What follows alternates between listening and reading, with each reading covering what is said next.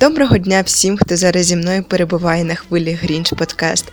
З вами в ефірі Анастасія Коваленко, і сьогодні я розповім вам про декілька заповідей для тих, хто мріє стати хорошим радіоведучим. Перше, ти маєш вміти правильно говорити. Навіть якщо ти думаєш, що це легко, то я запевняю, що ні.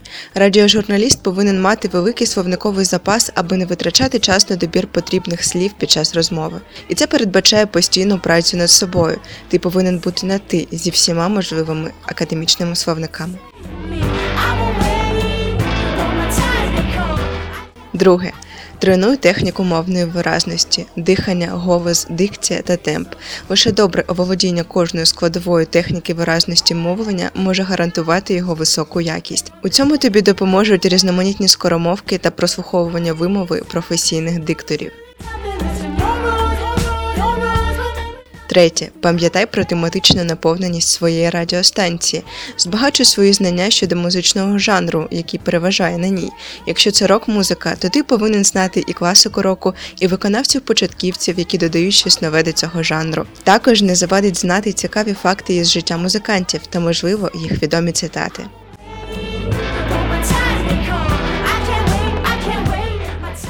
Четверте, на заваді не стануть навички роботи в програмах музичного монтажу. Не всі програми ведуться у прямому ефірі, і якщо твоя програма має попередній запис, знання музичного монтажу допоможе тобі зробити її саме такою, якою ти хочеш. До таких програм відносяться Cubase, Audacity, Audition та інші. П'яте. Завжди готуйся до свого ефіру, незалежно від того, скільки ти працюєш в радіосфері місяць чи 10 років. Попередньо переглядай матеріали до наступного ефіру, перечитай слова, які тобі складно вимовляти, перевір всі власні назви та прізвища. Це ніколи не буде зайвим. Шосте. Слідкуй за роботою інших радіохвиль, хоча б поверхнево. Якщо ти знаходиш якісь помилки у роботі своїх так званих конкурентів, це допоможе тобі не допустити таких помилок на своїй платформі. Сьоме. Розвивай свій іноземний словниковий запас. Можливо, тобі випаде нагода взяти інтерв'ю у відомого викладача іноземної мови чи полягвота. У цьому випадку буде дуже доречно знати хоча б на базовому рівні декілька найуживаніших світових мов англійської чи німецької. Восьме. Ти маєш все знати. Звісно, грубо, але це клеймо на професію журналіста вже тримається не одне десятиліття. Монітор світові події. Починає ранок з кави та перегляду новинної стрічки.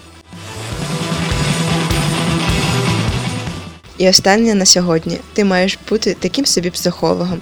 Під час інтерв'ю у твого гостя можуть трапитися різноманітні емоційні сплески від сміху до плачу. Ти маєш вміти і розговорити гостя спочатку, і заспокоїти у разі потреби, вміти швидко реагувати та непомітно переривати розмову музичною паузою, якщо це потрібно. Дотримання всіх цих пунктів в першу чергу буде лише позитивно впливати на твою репутацію і заразом на репутацію твоєї радіостанції.